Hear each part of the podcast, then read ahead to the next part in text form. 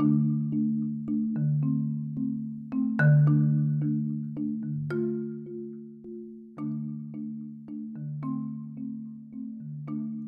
and welcome to the fifth episode of Psychology Demystified. The field of psychology is broad and encompasses many different career options, and it can be confusing. So I'm here to break them down into understandable summaries.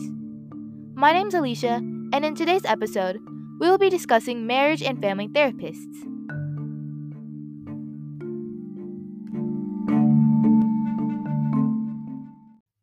No relationship is perfect, and no one knows that better than a marriage and family therapist. A marriage and family therapist, or a MFT, is a mental health professional that specializes in treatment within the context of marriage, couples, and family systems.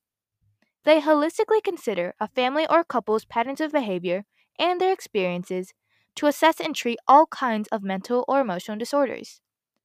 They're focused on resolving relational issues and design their treatment with an end goal in mind. To become an MFT, the first step is to earn your undergraduate degree, which is a bachelor's degree, at an accredited college. Common majors are psychology, sociology, and social work. Then, a master's degree at least is required to work as a MFT for most employers. To further stand out and improve your chances, you can earn a relevant doctorate degree, like a doctorate in psychology or marriage and family therapy. Finally, if you want to practice as a licensed MFT after your degrees, you must earn your license through your state's licensure exam. Overall, it's an intensive schooling period that can take up to 14 years. Though it may seem like a long time to be stuck in school, it prepares MFTs for a great job outlook. From 2021 to 2031, the job outlook for MFTs is 14%, which is much better than the average of 5 to 8%. The chances of earning a good job increase with better training, so those with doctorates have an especially high job outlook. In addition to job prospects, the salaries of marriage and family therapists are also good. The average salary for a licensed MFT is $89,775 nationwide and $57,113 for an associate MFT or one without a license. Now, you know what MFTs are and how to become one, but how exactly can MFTs help people improve their lives? Well, they can treat a plethora of problems like depression, anxiety, marital problems, and child parent issues.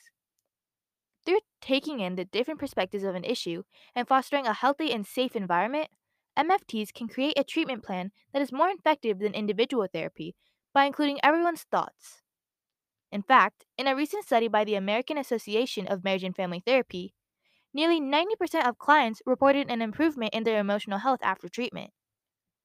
Treatment could address conditions ranging from adolescent drug abuse to obesity, making MFTs an inclusive and caring solution to a variety of issues. In any case, if you like talking through everyone's perspective on a problem and want to improve the well being of everyone in a relationship, becoming a marriage and family therapist may be a fantastic path for you.